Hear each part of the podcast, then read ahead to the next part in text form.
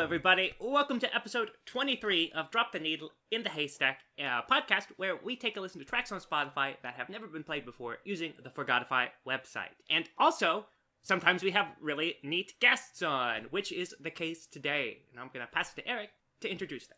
Yeah, today our special guest is Lily Josephsberg.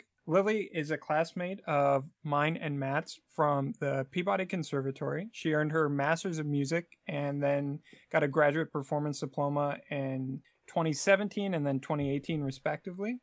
She studied specifically piccolo performance with Lori Sokoloff. Um, she earned her Bachelor's of Music and Flute Performance from Boston University, and she also attended the Manhattan School of Music pre-college program.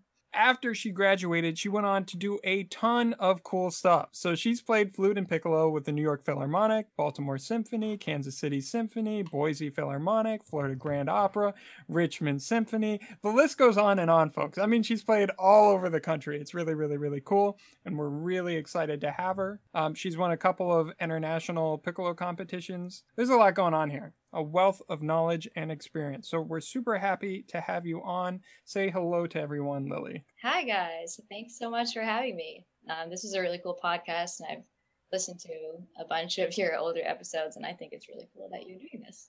Oh, that's so kind. We're very glad to have you. Oh, is, is mine first? Yeah. Yours is... I think, I think you're up no. first, Robbie. Wait, no. Oh, wait, no, no, no, no. I'm up that's... first. I'm sorry. Okay, no, it's okay. Yeah, yeah, yeah. I'll cut all this out. Should I introduce the piece then, or... Yeah, so Lily, why don't you tell us a little bit uh, about the piece that you have brought us today? Okay, so this is um, from a band called The Badge Man. They were a group of guys, four guys, probably young, um, in England, and they started in nineteen eighty-eight, and they only made a couple albums. This song is from an album from nineteen ninety, and... Um, Their name is actually interesting to me because the Badge Man, it was like a conspiracy theory actually from this um, iconic picture when J F K was being assassinated. And it was this picture of someone who looked like uh, someone with a badge, like a policeman, I guess. And um, that he was the person sniping J F K. So that's where that name comes from. And I have no idea how it relates at all to this album of songs that they have, but that's the name that they chose. And that is exactly the relationship to their that name. That is a crazy relation that I never would have made. No, yeah, I have no idea. Well, I Googled it really quickly, and this is like the first thing that came up. And I was like, uh, I had never heard of this theory at all. From Yeah, same.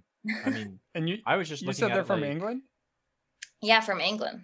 Weird. Okay. Yeah. um, but anyway, so um, this song, I well, I mainly liked one of the guys' names of the in the band's name is Simon Wigglesworth. Aw, Wigglesworth. No. So way. I wasn't going to choose this song originally, but then I decided to because I was like, oh, his name is so funny. That's like legitimate. That's not like a stage name or anything. That's like no, no. I think that, that's definitely his name. It sounds kind of like English, Wigglesworth. So of the Chesterfield Wigglesworths, you mean? Oh no, she's not kidding. Yeah, these are, yeah. these are some okay. These are some English names. Yeah, John Packwood, Tim Curley, Neil um. Hancock, and Simon Wigglesworth. Those are some very English names. Yeah. Each one of those could be its own band name. Pretty much, yeah. Okay, so what track are we listening to? What is this album? Um, this album is called Kings of the Desert, and the song is called Make Me Feel. Um, yeah, it's just a very kind of indie rock kind of piece. Um, So, yeah. yeah, great. Yeah, let's listen to the first thirty or so seconds.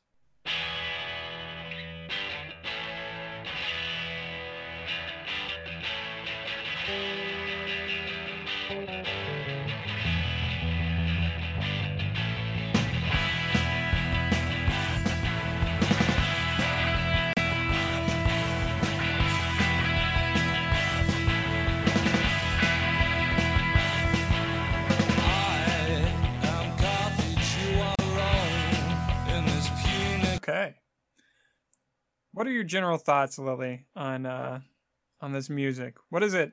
What does it bring to mind? Uh, it definitely brings to mind like your classic high school garage band music.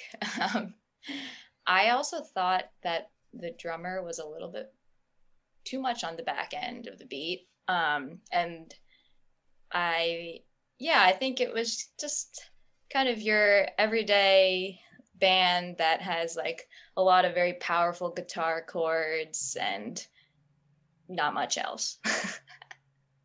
um, the singer has a very like lackluster feel to him. And like, if you listen a little further on, some of the lyrics are, are like, um, it says, bro, like you plow me into dust, you make me feel like history. So it's, I don't know. Ah, was... fuck, right? Ah, tell some, me about some it, aggressive man. lyrics. Yeah. yeah. Um, yeah. So when they first opened, I definitely got, this time especially, I'm not sure why I didn't think of it the first time, I definitely got that School of Rock very. Oh yeah. Uh, yeah. School of Rock vibes right off the bat. Like you can almost hear Jack Black saying, "Yeah, just play these chords right here. All right, let's get the bass going." You know. Um, very very kind of run-of-the-mill standard stuff, but it's still good. Like they're they're doing it well, even if it is kind of like a, a basic form or almost the quintessential form of what we think of when we think like that period of time rock, right? Mm-hmm. When is this album from? What is this? uh forgot to uh, check. Nineteen ninety. It's the nineties. Yeah. yeah nineties rock. Yeah. So I mean, it's, it's think, hitting the nail right on the head for me. Like, like nineties punk. I mean, um, I, I think of kind of the Clash, especially um, bands around that time. Um, the Cure is always like my go-to of like, you know, just that quintessential British punk rock sound. But um, for some reason, I think it might be the key. Like the opening couple of chords before the beat really settles in. Uh, it reminds me of that song. Oh man, I want to say it's A C D C, but I could be horribly wrong. It's like, bah, bah, bah, oh bah, yeah, bah, bah. Like if you just listen to the first five seconds, I think you'll know what I mean. It's like out of context. It, it, that's kind of what I thought was about to happen there, but something about the guitar, um, the effect pedal too. I think it's it's just that sound. It it really calls back. Like such a specific time period, you know? Yeah. It's. What do we consider classic rock? What is that time period considered? Well, that's like the most nebulous of all the genres in some yeah. ways. Right? It? Yeah. Like, I feel like it's what the eighties and nineties were trying to do when they said, oh, we want to play classic rock. You know what I mean? Because like real classic rock, if we want to go back to the sixties and seventies, doesn't sound like this.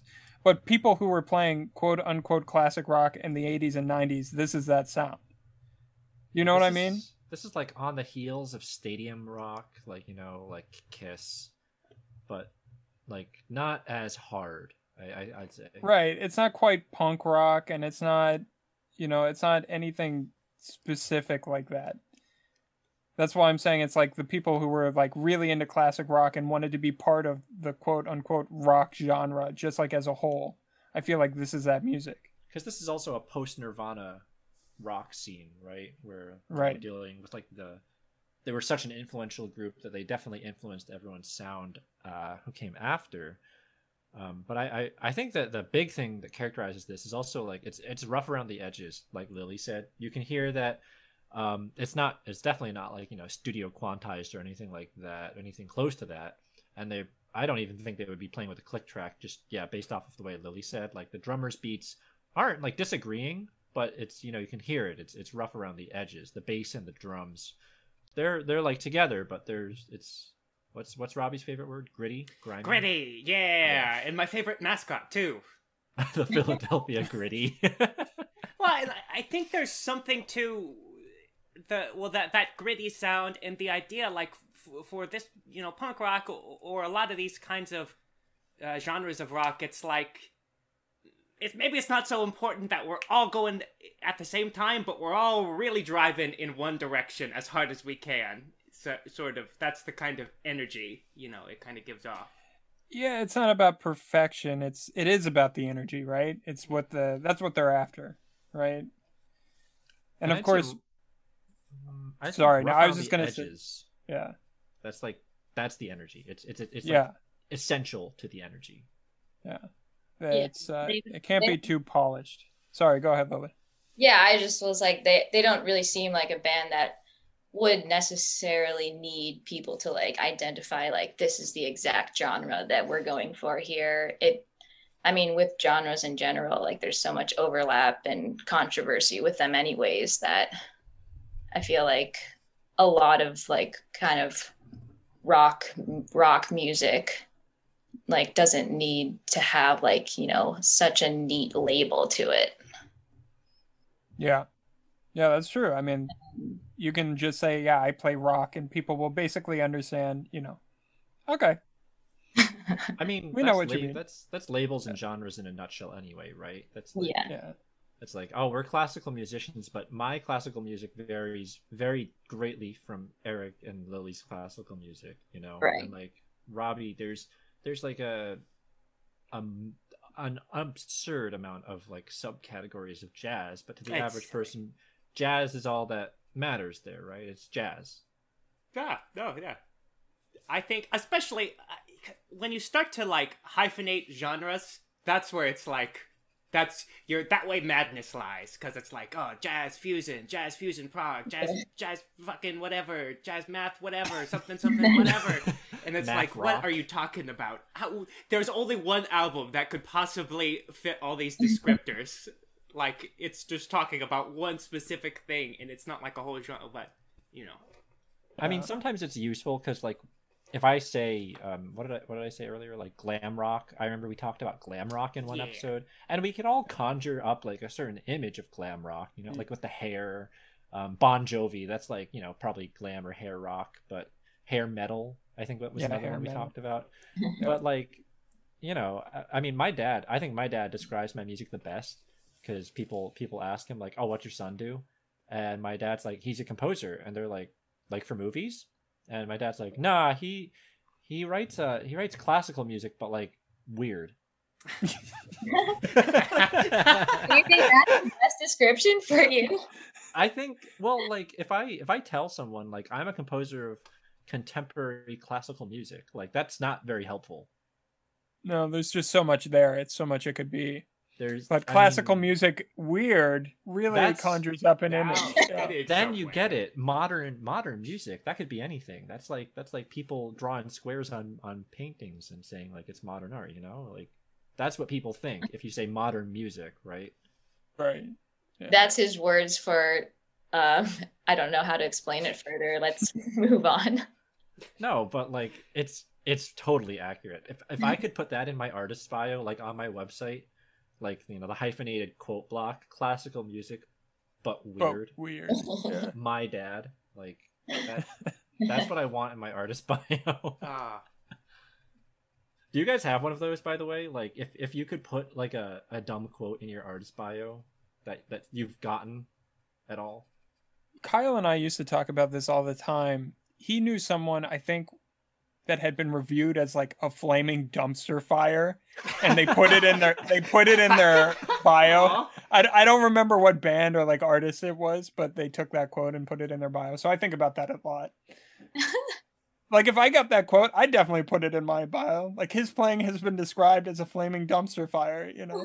I think um there's a composer my age. Her name is Shelley Washington, and I I feel like her music was called like trash something, trash classical. And, and pe- people were like Trashical. retweeting it, and she put it in her bio. Mm-hmm. Trash. Cl- it says trash classical composer, and she put it. In, it's in her. It's wow. in her Twitter. Her Twitter thing. Ah. Um, Eric, did gotta I, own that. I, sh- I sent you like I got a review for an album that I was on, like, five years ago, and the review oh, right. was it was like really weird and backhanded. Didn't it I was a super backhanded review. Like they complimented you, but at the same time, it was like. But what did what did what did you say? I yeah. like don't even remember what it said, but it's it's like It's out there somewhere. That was a weird one. Look for that for a second, Matt. See if you can find that. Robbie, what yeah. about you? You get any see if I can. sick reviews? Uh, I mean, if nobody says anything to me, I think it's a win. um, not that I can think of. No, I'm I'm struggling to. Nah, yeah. No, I don't know. I don't know. What about yeah, you, Eric? Funny. You could you could put that mean comment someone wrote on your YouTube channel. Yeah, you know, that's the thing with YouTube channel. You you gotta.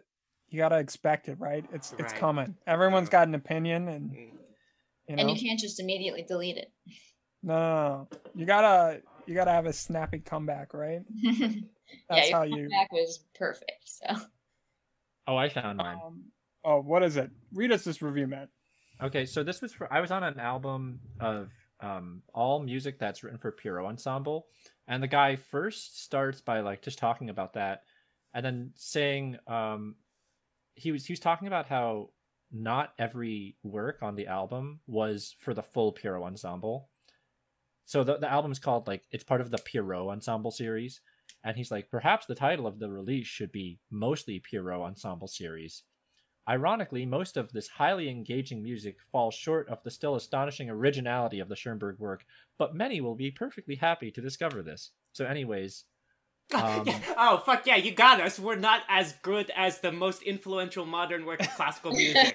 Whoa. But, but then it goes on. This is a varied collection of contemporary music, regardless of the instrumentation. Matthew Pellegrino, spells my name wrong, gets things off to a walking start with his jazzy composition What If, which adds a driving drum set to the Puro Ensemble with splashy hi-hat work providing the rhythmic backbone of the piece. So I don't think he directly um, made fun of me. He just made fun of the whole album. That's what it was. But he did spell yeah. my name wrong, so that's still unforgivable. He misspells your name and takes a dump on the album as a whole, but he's still like, but this one was good. Yeah, you know, thanks. Like... He liked my drum set. Yeah. Reviewers. Who needs them? I mean, you would think since he's, he's writing a review, shouldn't he at least get my name right? Like, come on. I mean, he just has to copy-paste. Like, that's, yeah. a, that's the irony, right? Yeah. There's really no excuse there. Yeah, but whatever. All right. Are we moving on to uh, the next track? I think this is Robbie's. Yes. Mine is the next one. And the band is called Skeletons with Flesh on Them. And they're a Seattle-based band. And they've been described as, there's a little uh, blurb from uh, a, a review they got. Speaking of reviews, a jangly pop opus that is chock full of ultra-catchy songs that sound definitively Seattle. And that's by Andrew Bowe, from a publication called Three Imaginary Girls, uh, about their particular album we're going to be listening to today. Uh, it's All the Other Animals, and the track we're listening to is called Same Moon. And in the interest of uh, Claire and, um, you know, being straightforward, I got this one in Forgotify, I promise, but if you go to their artist page, it does show up in their popular tracks as having some amount of plays under one thousand. So we don't know exactly how the math works out there, but suffice to say, it's not the most well-known track in the world, and I think it's worth listening to. Let's play some, Eric. Yeah, talking real quick about uh, interesting reviews. Jan- what was that word? Jangly pop? Jangly pop, yes. Jangly pop, oh, okay. I heard janky pop. Yeah. God, I had a bad read. Should I do another take on that? No, no, it's okay, Robbie. It's no, okay. I could do it. Two take Robbie, they call we, me. We gotta keep the original. All right, we're going. Here we go. We're out beneath the same dude moon beneath our slowly moving screen. But something deep and vile isn't out the way it's supposed to be.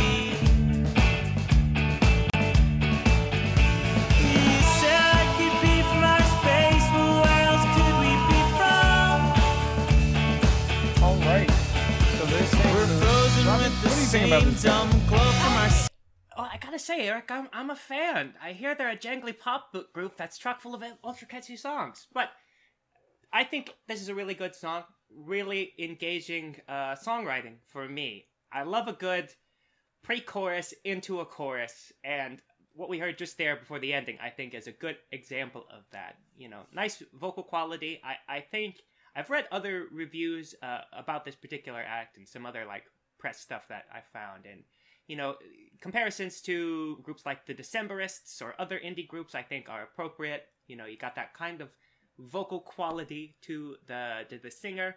But I think it's some really solid songwriting, and uh, like I said, especially that uh, that pre-chorus into chorus, I think, is particularly effective. Yeah, uh, when you said Seattle, I, I mean, it makes so much sense, right? I I have no problem hearing this as like a Seattle-based group from two thousand nine, when this kind of music was definitely the flavor of the month. Um, I was thinking, I said earlier, like I couldn't remember what band it reminded me of. I remembered the name, and I'm sure if I went back and listened to this band, they would sound nothing alike, but it gives me the same vibe. It's called Never Shout Never. Did any of you listen to Never Shout Never? Yeah. Matt, Matt I see Matt lighting yeah. up a little bit. I, oh man, I haven't thought about them in a long time, but um, there were like two songs that my friend burned onto a C D for me in high school, and I, I just remember being like, oh, this is a... Were they big? Were they like ever really big? I don't think they were ever huge, but they, I think they went on like Warped Tour, you know, like one of that the. That sounds right. Yeah. Yeah. Yeah, but uh, definitely gives me two thousand nine vibes. Can definitely hear it as a product of the time. What do you think, Lily? Well, what does Seattle sounding? What does that sound? I actually had the same question. Yeah. Really? Well, I mean, Seattle is a big. Both indie and um, they have a big rap scene too. Uh, and it's a little esoteric, right? Seattle and Portland, you know, like if, if someone said this band was from Portland, you'd be able to believe that, right? Okay. Sure. Yeah. You would have an idea. Like if you thought Portland indie band, would you have a picture in your mind of what that might sound like? Now you're getting me yep. there. Yeah, so okay. Seattle isn't too far off from Portland in terms of, like, I think the sonic style and, like, the things that they would probably have liked and um, appreciated in their music during this time period. Yeah. Does that make I, sense? Yeah. I, like, I could, I was picturing myself, like, driving in a convertible along, like, the ocean or something. Gotcha. But it's interesting that their the band name is so creepy, but then this song is like so happy, even though the lyrics, I'm not sure if I listened correctly, the lyrics were a little glum, but the actual tune was very uplifting. Right. Well, isn't that always like a nice kind of, we've talked about that, right? When like the the music contradicts the the content of the lyrics a little bit. Yeah, I I'm glad you pointed it out, though, Lily, because I'm not sure, like, I really listened to the lyrics close enough the last couple times to have made that connection, but I think you're right, now that I'm thinking about them, that it is very upbeat, despite, you know, what are rather yeah, glum lyrics. Yeah. Matt, what do you think? I like the... We all kind of got, like, imagery from this, because for me, this was, again, it was two thousand nine, so, like, totally could see it in like a Michael Cera movie soundtrack or something, you know, kind of like early on in the movie. Um, I think you really helped me figure out or like get, get on the same page as you with like the whole Seattle thing, because for me, I think of Seattle and I just think of like the huge kind of just punk rock legacy, because again, wasn't, wasn't Nirvana. Yeah. Um, Nirvana was from, yeah, I'm pretty sure. I, I feel like they just had such an impact on like the, setting the music scene for like the rest of Seattle, but obviously sure. that's that's a gross overstatement. When you when you got me to the Portland hipsters, then I was like, okay, this totally makes sense. Then yeah, this is this is like some hipster and a half mu- music because yeah, two thousand ten that was like the height of of like what it, what was it hip hip hip swing or something like that. I think um, is that a is that a genre? I no, I think it was just like what it was kind of. You know how like sometimes it was an aesthetic, Eric. Yeah, yeah. Like oh, sometimes I see. Okay. Sometimes like names for things in the moment don't stick. Sure. Um, that's what people were calling it at the time, like that big kind of like you said, they were dime a dozen, like hipster music. People were trying to call sure. it like the hip swing movement, I think. Ah, uh, okay. No, I never uh, I never knew that name. That's interesting. And I think a lot of those bands, the hipstery bands, tended to have like well, there's a few different ways they would go about it, but one, like, genre of name was very verbose, kind of ironic name, which I think Skeletons with Flesh on Them sort of falls into. Or like you think about like someone like Death Cab for Cutie. That's kind of another oh, really on, long uh, indie kind of name. It's a similar vibe. Yeah, I could yeah, see that. That's true. That's true. Death Cab for Cutie's only accepted because it's like such a big name. But like if, you know, like or there's such a well-known band. But like imagine just being an indie band with the name Death Cab for Cutie. It would be they're like one old. of those things. They're yeah, like they're old. really old yeah. now. Ben Gibbard, he's he's like, that's like, that is dad rock now. It's like twenty-eight, twenty-nine years of music making. Like, have oh, they hit thirty yet? He's have insanely, they hit thirty years? Yeah, he's insanely prolific. I wouldn't doubt it if they're rounding out thirty soon. Yeah. Um, but like, uh, what was, I heard that Avril Lavigne is on, on dad rock albums now. Oh, that's funny. So I'm I'm sure that Death Cab is considered dad rock. By, oh, I mean, they were already pretty close to dad rock to begin with. Well, you know, Matt, there are some of our classmates who are who are dads now, so yeah, it makes sense, right? You know, I used that to with Avril Lavigne um, on my boombox. I like she was one of the first C Ds I have ever boom had, box. and I would stop and start it like every two seconds and write down the lyrics. Oh no, that's a mood. Or you uh, you copy the lyrics out of the, the, the book in the front of the C D. Oh yeah. Oh when... yeah. No, and then I think later I realized that the lyrics were actually in the front of the book. mm. No, and then and then you had to go to song lyrics dot com, copy the lyrics into your uh your A I M profile. Yeah. And you like you like change the you like change the text every like every couple of words to like make the most important words pop or something. Oh, I don't remember that. But um, no, really painting a picture be... here. That's what I did. That's what it, like. I'm recounting a sense memory. We're regressing back to two thousand nine. Speaking of Avril Lavigne, just like a little tangent. Um, my my girlfriend told me that like she you know you remember iTunes? It would like tell you like your most played stuff. Like yeah. it would. It would it would keep count. You could look at it yeah. and be like, you've listened. It's not like Spotify's year in review. That's like funnier. Um, Spotify, uh, the year in review thing where it like makes fun of you kind of. But no, no, this was a just like the number, right? So apparently it was just a counter. Yeah, it still yeah. does that. Yeah, yeah, yeah.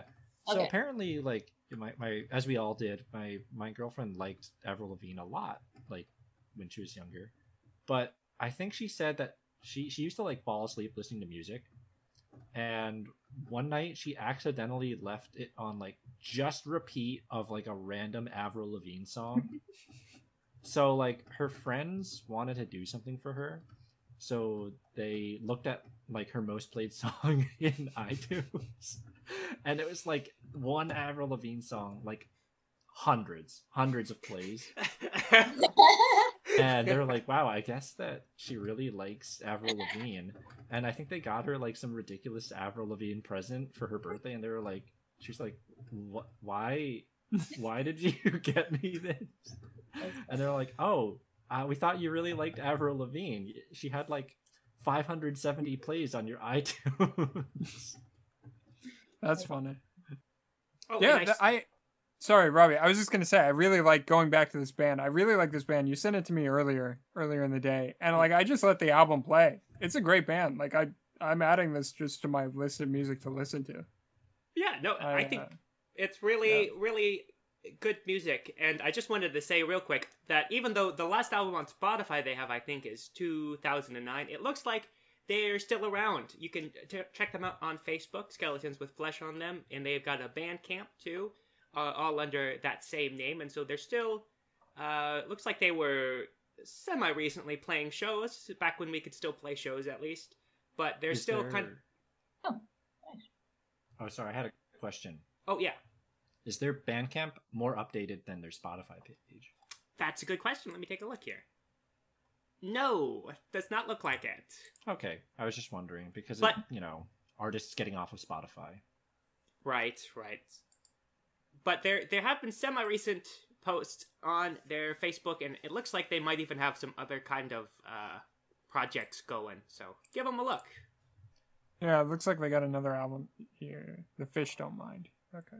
It's groups like this where, I know we've, we've really talked about this and mused about this so much on the show, but it's like, you know, what made this group not get their big break, not not have their moment in the sun? Because I could easily see this group contending with like lots of the groups from around this time period, and they, they sound good. They sound great. I mean, yeah, and it's hard to say.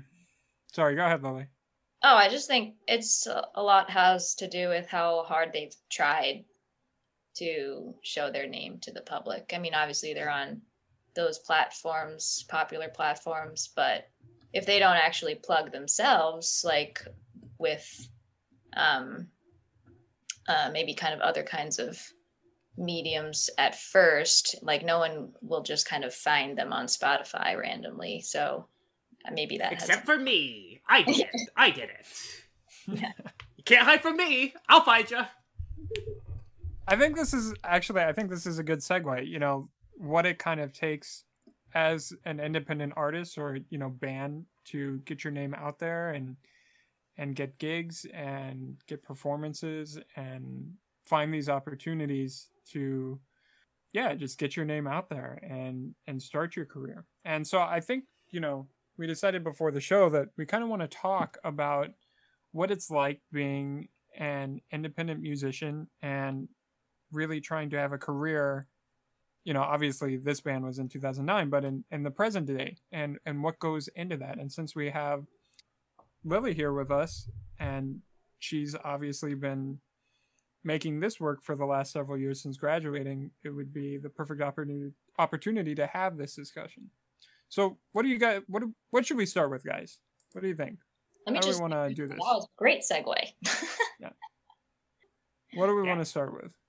Well, I guess we could talk a little bit about, uh, well, I suppose the conversation we had about Skeletons with Flesh on Them, and that we have about a lot of these groups we run into, that's very like, well, you know, different genres, but it's certainly distinct from something like the the world of classical orchestral music, which has kind of its own sort of machinery that, uh, you know, um, works in different ways compared to, you know, getting like a record deal or, or, you know, even just getting your name out to play shows at bars or shows at clubs or whatever. So maybe you could uh, go into a little bit, or both you and Lily could go into a little bit sort of what the process is like for a classical musician, an orchestral musician specifically, you know, getting a job or or, or what that looks like.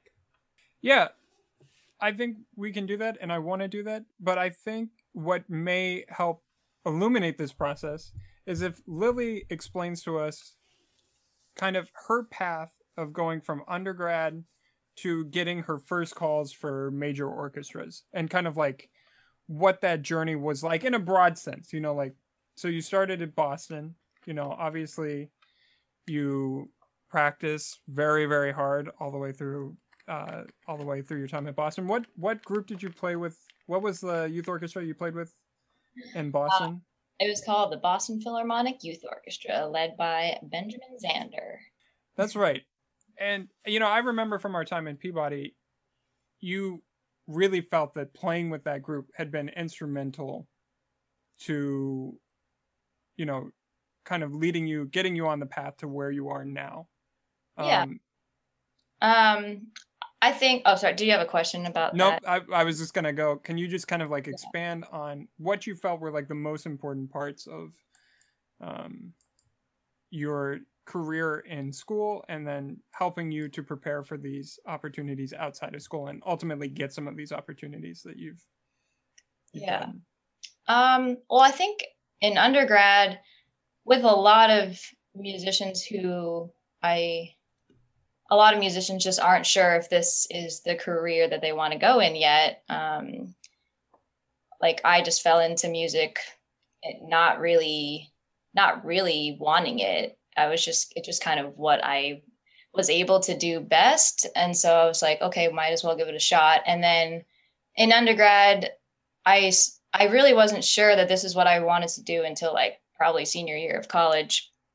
But this youth orchestra that I was in, I guess kind of opened my view a little bit to like the opportunities out there for me, just because this conductor in particular saw something in me and expressed it to me very clearly. So, I mean, I think having like that confidence boost, being like, okay, yes, like this is something that is worth delving into, was probably the main thing that like got me here, because otherwise, you know, without reassurance, it's really hard to like kind of have that reassurance for yourself without knowing like kind of where you stand within other musicians um, in the field.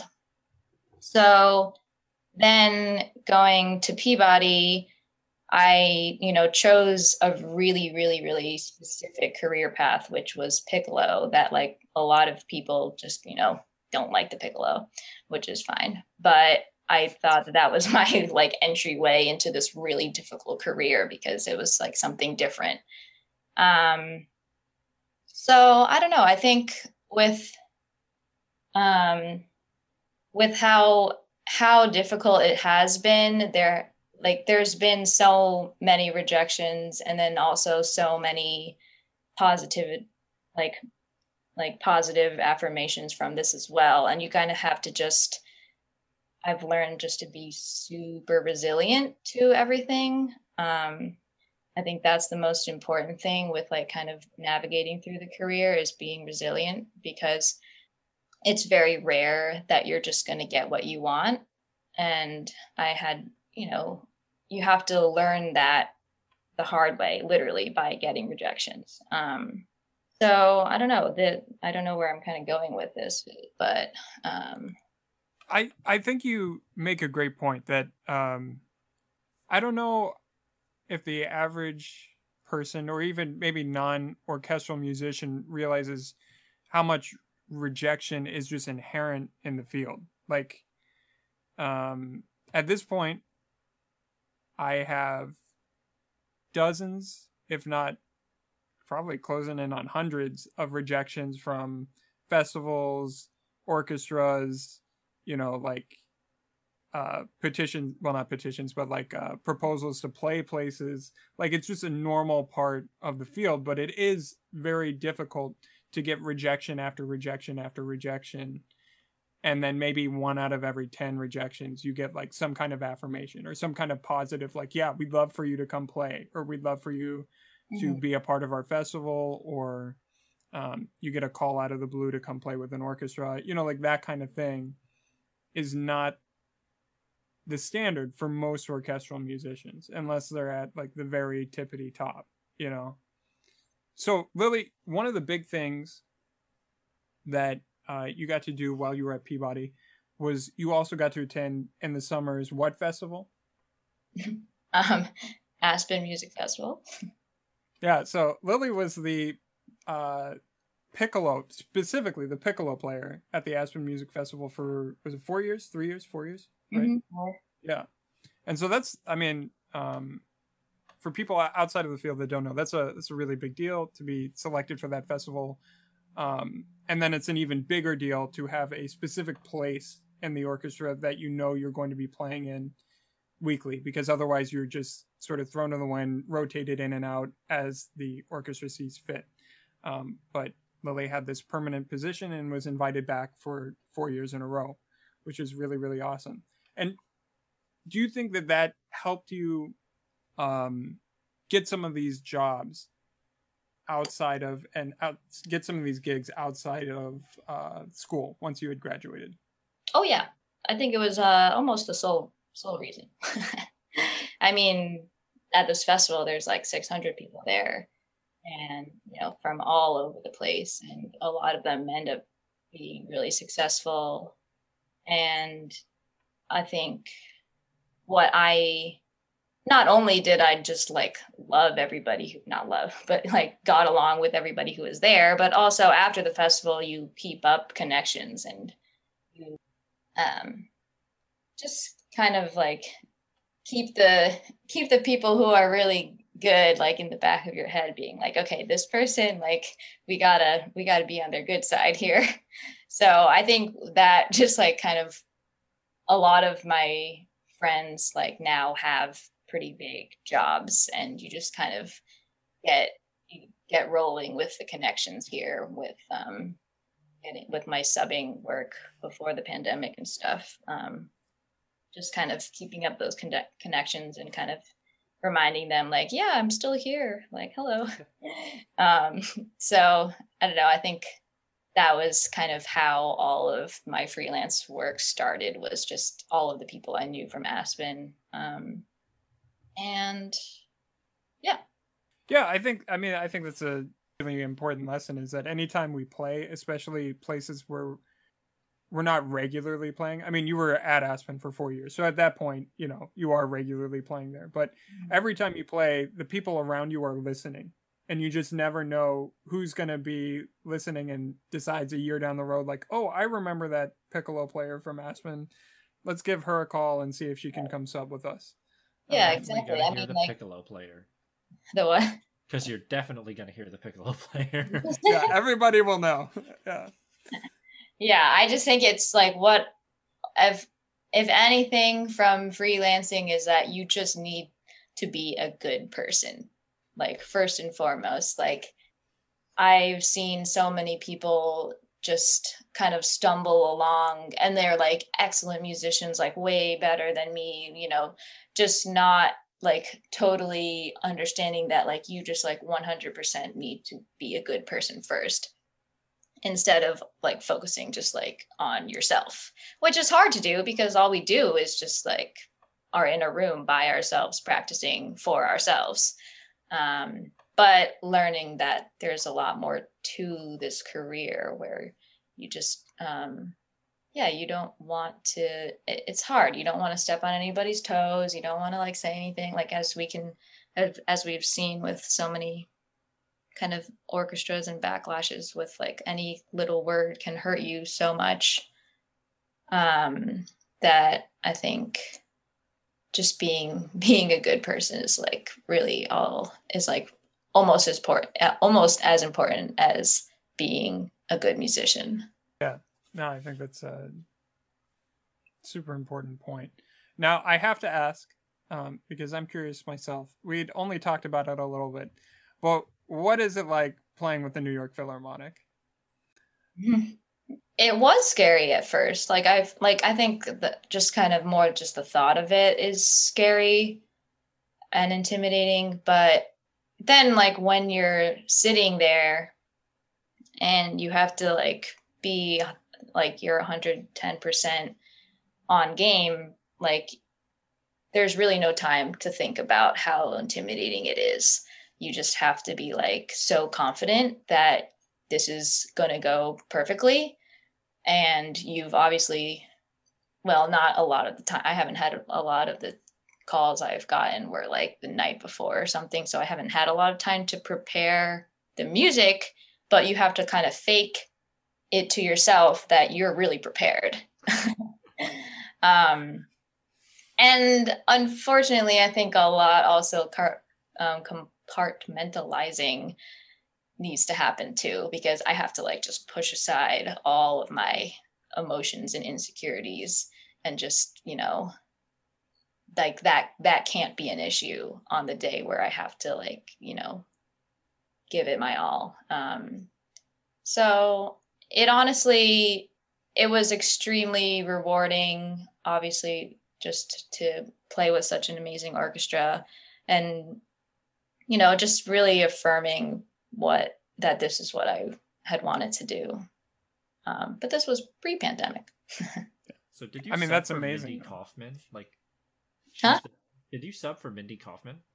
Yeah, she was on um, sabbatical. Oh, okay. Okay. Because um, like, I just remember, I forget what I heard her play, but you know, like when I was living in New York, um, She had to play. She had to play this heart. Stu- that's what it was. Absolutely heart-stopping solo in Shostakovich ten. Oh yeah, the end that, of the first movement. Yeah, that's like, that's just could only be one of the most terrifying solos. It's not even hard, right? It's just like a lot of long. Oh, it's hard. Well, like not like not like you know. Not technically hard, but, but but yeah, anything that's not technical for me is harder than technical. I just remember hearing her play that, and I was there also with, you know, a bunch of other classical musicians and yeah. um, a, fl- a flute player, and we were all just like like nervous for her. When oh yeah. Because it's that's that's got to be like one of the most anxiety-inducing moments ever. And I mean, for me, you know, oboe oboe is like another sticks out like a sore thumb instrument, right? Mm-hmm. But like I don't know, just from when I played in orchestras, you always feel like um, everyone is looking at you when you're the one making the most obvious sound, mm-hmm. and that feeling alone was like enough to make me realize like I don't think the orchestral world is like the job that mm-hmm. I want to go down, because that's just too much anxiety for me. That's it, it, yeah. It's like way too, too much for me.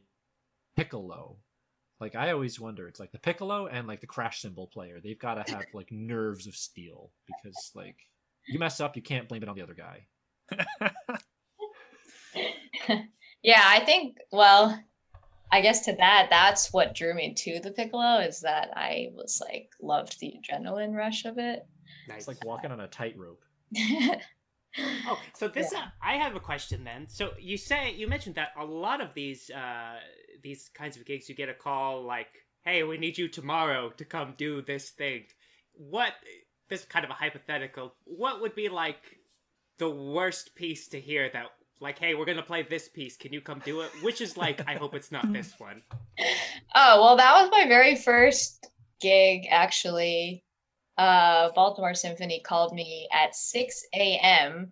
to go to their ten a.m. rehearsal of Rite of Spring. Ah, oh, hooray. That's right. Rite of Spring. Yep. Oh. That was my first. Yeah, that was one of my first gigs, um, still at Peabody. Uh, I can't believe I even answered the phone. I don't know why. I, it wasn't like I knew the, that, the I D or anything. And yeah, I, that was, that was one of the most exhilarating moments, if I say, um, but it wasn't to me, like I wasn't, I was freaking out, but, but freaking out because I was just like, so excited. So like, I didn't ever think of it like as a stressful situation. I was just more, more like, oh my God, this is like, this is it. Nice. That's like, That's like literally birth by fire, like or baptism by fire. Like, you know, you can't, you can't. No, that's the Firebird. That's the Firebird. Oh my God! You know, forget I. Thanks for tuning in, folks. Come around next week for more jokes. This yeah. has been our podcast. Or for more we got you there. Humor. Wow, I yeah. literally just like handed that one too on a silver. Thank you. That was a good one. It was a good yeah. pickup. Nice one. Thank you. Yeah, no, that's a that is a crazy way to get your first uh major symphony orchestra gig. Yeah, just a call. We're doing we're doing Rite of Spring in four hours. Hope you can make it. I got a little uh, question for uh, for the two of you, um, because you know, Lily, you touched on this, like you know, talking about how how much of for any musician really, it's it's all about not only the work that you put in, like in the practice room, but you know, the work you put on outside of the practice room, being a good person. That's a very nice and simple way to say it, honestly. But, um, you know, being just like a good person's not like just enough. Um, so, you know, so much of, of being an artist, being a musician is, is like managing your own brand really. Right. Like, so, um, especially because you and Eric, I think both do this in, in different ways and, and in different capacities too. Like, what do you what do you guys think, in, and now especially with the pandemic, you know, managing your brand as being like part of the musician's job, kind of, you know what I mean? Yeah. Do you want to start, or do you want me to start? Uh, you can start with that one. Okay. Yeah. So, I mean, I think it's only become only going to become more important as time moves on. Um, that an artist has to continually manage their brand and make sure that people know that they're still out there. Um. For me, you know, it wasn't something I was really interested in doing pre-pandemic, and that I pretty much tried to make sure the people I knew in the area knew I was still there, so that I would keep getting calls for subs and like gigs and, and that kind of stuff. But like having a larger brand than that and an overall brand wasn't something I was particularly interested in, because, you know, I was getting work, right? People knew, at least in the area, who I was, and I was confident that if I kept plugging away at that, um, eventually, you know, bigger and better opportunities would come down the road.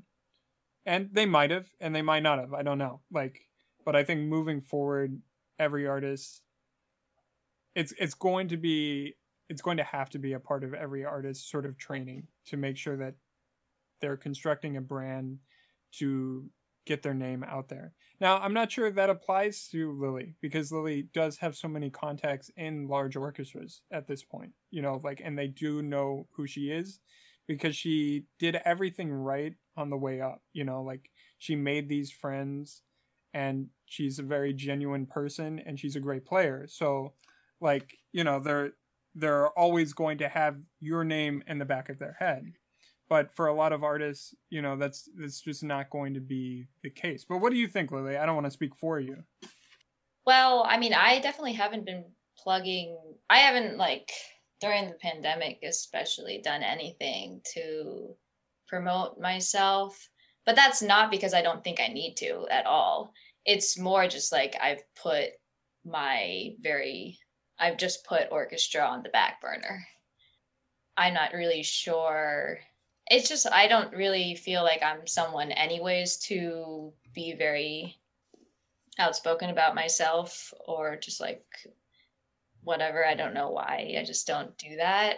And so that's like kind of the only reason why I haven't been, um, you know, coming up with really creative things that you've been coming up with, Eric. Like, I think your videos are hilarious and like really, really well done. Um, And I, you know, I just, uh, yeah, I've just put it on the back burner, but it's really, there's really no reason for me to be doing that. I just, I just don't feel like it. Here's, here's my question for you, um, because I think a lot of classical musicians are the same. And I certainly felt the same way pre-pandemic, that I didn't really care if anyone knew who I was. I wasn't interested in social media. Like, if you look at my Instagram account, account pre-pandemic, there's like nothing on there, like almost nothing. You know, I posted like eighteen times pre-pandemic. Yeah. Um, and I wasn't interested in maintaining any kind of social media presence. And I'm not the kind of person normally, I feel like, that would really want to put themselves out there in that way. But Lily, over the pandemic, you have been posting, just not on your flute account, right? Oh, I mean, right. I was like, what are you talking about? He's got that file.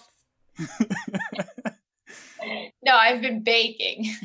Yeah, but you you're you post about your baking on social media, you know. Oh, so wh- right. What do you think it is about that that like the separation, where the separation exists, that you feel comfortable presenting your work in that way and not necessarily in the piccolo way, without maybe getting too deep into it, you know? Like, that could be a very complicated question.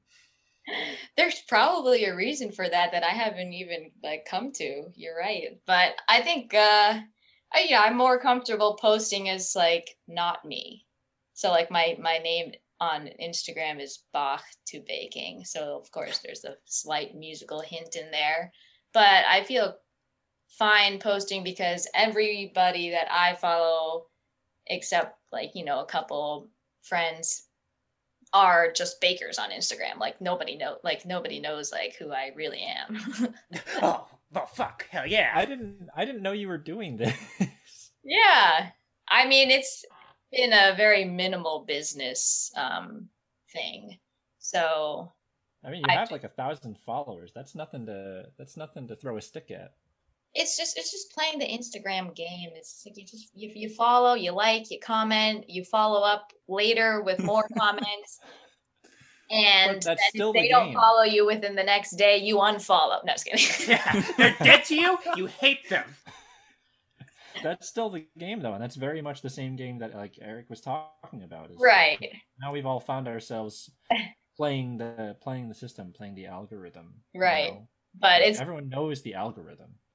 It's it's absolutely then because it's it's uh it's just there's well I do post I guess pictures of myself, but it's not that no, it's really nobody sees me. It's somewhat anonymous, or it's like a different part of you, like maybe.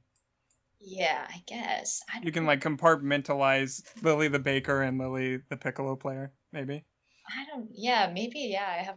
I'm multiple personalities or something. You've been busy. Oh my god.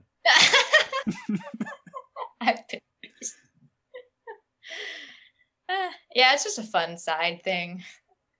It's taken my mind off of a lot of the stresses of music, so I think that's also why I feel more comfortable sharing that is because it's totally stress free and there's, you know, no insecurities with that. You know, if someone doesn't like my baking, I don't care. I'm not trying to make my life like earnings from that, you know, so yeah. That's probably the the thought process with posting on that instead of my own page. So now here's a question. What's like the Rite of Spring of baking? What's the most difficult thing to bake? That's um, well, everyone got into that sourdough phase at the beginning mm. of the pandemic. Sourdough is really hard. I tried to make a sourdough starter from scratch where you have to like feed it twice a day for like seven days. And it, this was over the summer and uh, it blew up in my mom's cabinet and oh, smelled no. vomit. Ugh. So. That's just what happens if you play Rite of Spring poorly too. Yeah. So. That's funny. I wouldn't wouldn't souffle be like, is that baking? Huh? Isn't souffle baking? Is is a souffle baking? Oh, have you scrolled all the way down? Oh, did you make souffle? Yeah, I made a wait, I thought I did. Maybe I did post that one. Um souffle? Yeah, that's for sure baking. Because isn't that, like, notoriously difficult? Yeah. Oh, yeah. But Definitely. It's no problem for Lily. I was like, oh, that thing? That was what I... I did that. That was one of my first ones. Yeah. First try. Is that the one that's, like, if you make a loud noise, it's gonna collapse? It, it deflates, yeah. Is that true? Does that actually happen? I guess you're just gonna have to find out, Robbie. Oh, Can fine. you report back to us next week? Shit! I don't know how to make a souffle! All right. Well, you know, I think we've gotten some really, really interesting um, insights from Lily. Uh, do we want to move on? I, I think, you know, time-wise, we've we've gone for a while. Do we want to move on to that point in the podcast where we talk about what we listened to this past week? Yeah, let's run through that real quick. Hold on, now you pull and it. Lily, just in case, you know, just to fill you in, we talk about whatever music you were, you know, you had on in the background this week. Or Eric? That you put on repeat. Who wants to go first? Who wants to talk about what they listened to this week? Well, since I was talking and making fun of you, I guess I'll I'll start. Um, yeah, I don't know why. I just, you know, I'm sure we all do this all the time. I just like really came back to um, the Bach Violin Partita Number Two, and um, I was like showing my uh, my girlfriend the the Busoni arrangement of the Chaconne. Robbie, do you know that oh, one? Oh yeah, for the is that yeah yeah. Yeah, it's and it's just like so good. And today I was listening to it with only the violin sheet music in front of me to kind of like see, because there's some differences and, and you know filling in the texture and right. and even taking lines earlier in the composition and like working them in as like counter melody. And it's it's just like so cool to see how Busoni got into like the mind of Bach really there.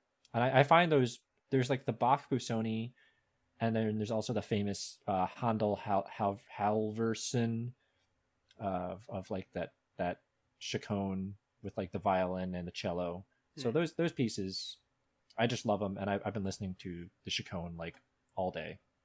You know, Doctor Murray, Eric, one of our old professors, he thought Busoni was like the greatest pianist of the last hundred years, and like maybe one of the greatest composers too. He was a big. Did he really? Like, He did. He was a big Busoni guy. He said the best piano recording that exists is Busoni playing like the eleventh Hungarian Rhapsody. And he told me I would need to listen to a hundred re- other recordings of it first to understand why. And I haven't done why that. Why it was so, so great. So I don't know why, but that's what he says. Yeah, you can just take his word for it. Right? Oh, yeah. Go ahead. That's fine. I believe you. All right, but what did you listen to this week, Robbie? This week, I listened to... uh. another old favorite of mine, the album Night Dreamer by Wayne Shorter. And this is kind of like, uh, you know, Wayne Shorter famously, of course, played in Miles Davis's second great quintet. Kind of that's where he got his start. Uh, and Night Dreamer, this album is sort of him beginning his solo career. And you can really hear, uh, you know, the beginnings of the development of that style of his playing, you know, for that period. Lots of really interesting compositions. Wayne Shorter's a great composer. Uh, and yeah, it's got a lot of great players on it too. It's got basically the the Coltrane Quartet backing band, Elvin Jones, and I think it's McCoy Tyner on piano. So good album, Night Dreamer. Good stuff. Lily, what about you? What'd you listen to this week? Um, I've recently I uh, was introduced to the artist Sammy Ray, which I'm not sure if she's a big name, actually. No, I, I don't know that name. Um, she's young. She's probably our age. Um, she does kind of like independent jazz fusion kind of music. Um, this one song called Talk It Up, I think, is like my jam now in the car. Um, just really feel good music. And um, I like that she doesn't use like a belty voice. Okay. So, yeah, it's like kind of jazzy. And uh, that was Sammy Ray, you said? Yeah, Ray, R A E. R A E. Oh, okay, cool. Nice. Yeah, I'll have to check that out. Um, yeah, and I guess this week, uh, you guys will be absolutely shocked by this. What could it be? What are, I, what are you going to surprise us with this week, Eric? Well, the principal clarinetist of the Concert Gabelle released some... No idea where this is going yet. YouTube recordings, released some YouTube recordings of the Beethoven Trio, Opus eleven. However, all right, all right, he's playing them on boxwood clarinets. So that's that's kind of crazy, right? Ooh. What is that? Ooh. So...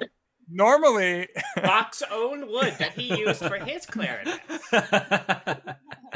Yeah, so normally clarinets are made out of um, African blackwood, an African blackwood called grenadilla, but they used to be made out of a wood called boxwood in the eighteenth and nineteenth centuries predominantly. The problem with boxwood is that it warps very, very quickly and isn't as stable as African blackwood, so we tend to not make instruments out of it anymore. But he had some instruments made out of it and decided to record some stuff anyway.